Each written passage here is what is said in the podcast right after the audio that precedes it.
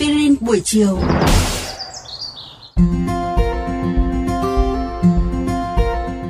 Thân chào các bạn thính giả, chào mừng các bạn đang trở lại với chương trình Aspirin buổi chiều.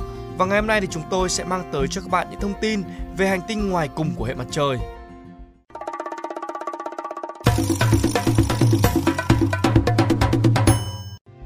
Các bạn thân mến, đó chính là Hải Vương Tinh.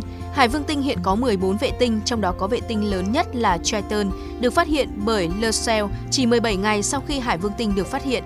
Nhưng phải mất đến 100 năm nữa thì Nereid, vệ tinh thứ hai mới được phát hiện.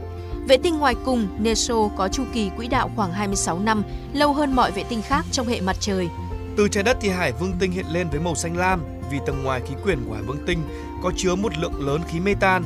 Điều này khiến người ta liên tưởng tới vị thần biển cả Neptune của người La Mã, tương ứng với thần Poseidon của người Hy Lạp. Trong thần thoại La Mã, Neptune là vị thần biển cả, có vai trò như thần Poseidon trong thần thoại Hy Lạp. Sự đòi hỏi đặt tên theo thần thoại cho hành tinh ngoài cùng này là để tuân thủ cách đặt tên cho những hành tinh khác, ngoại trừ trái đất, theo tên các vị thần trong thần thoại Hy Lạp và La Mã. Các ngôn ngữ khác, kể cả là những nước không có ảnh hưởng bởi văn hóa Hy Lạp và La Mã, thường địa phương hóa từ tên chính thức Neptune cho Hải Vương Tinh. Nó có ký hiệu thiên văn và biểu tượng cách điệu cây đinh ba của thần Neptune. Mọi mặt trăng của Hải Vương Tinh đều đặt theo những nhân vật thần thoại Hy Lạp có liên hệ mật thiết đến Poseidon hoặc thần biển cả. Đầu tiên phải nhắc đến Triton, vệ tinh tự nhiên lớn nhất của Hải Vương Tinh và là vệ tinh đầu tiên của Hải Vương Tinh được phát hiện.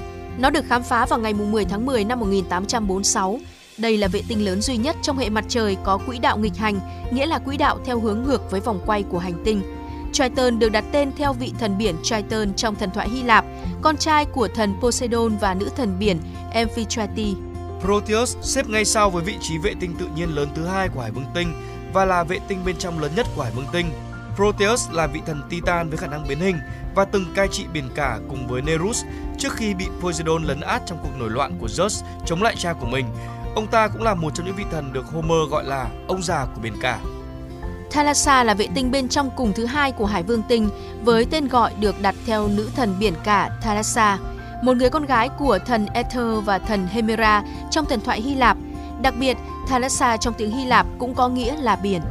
Tương tự các mặt trăng còn lại cũng có tên gọi liên quan đến biển cả hoặc thần thánh ở biển, ví dụ như là Larissa theo tên của một tình nhân của Poseidon, Despina theo tên của con gái của Poseidon với nữ thần công nghiệp, Demeter, Nereid với tên gọi chung các nữ thần biển cả cũng là người hầu của thần Poseidon.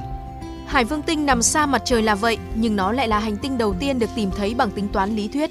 Dựa vào sự nhiễu loạn bất thường của quỹ đạo sao Thiên Vương, nhà thiên văn Alexei Buva đã kết luận rằng quỹ đạo của nó bị nhiễu loạn do tương tác hấp dẫn với một hành tinh nào đó.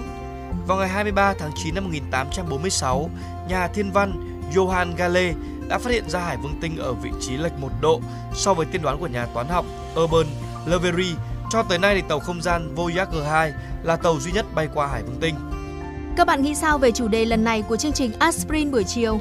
Để nghe thêm hoặc nghe lại các số Aspirin buổi chiều trên các thiết bị di động, thính giả của kênh VOV Giao thông có thể truy cập các ứng dụng Spotify, Apple Podcast trên hệ điều hành iOS, Google Podcast trên hệ điều hành Android, rồi sau đó gõ một trong các cụm từ khóa Aspirin buổi chiều, VOVGT hoặc VOV Giao thông.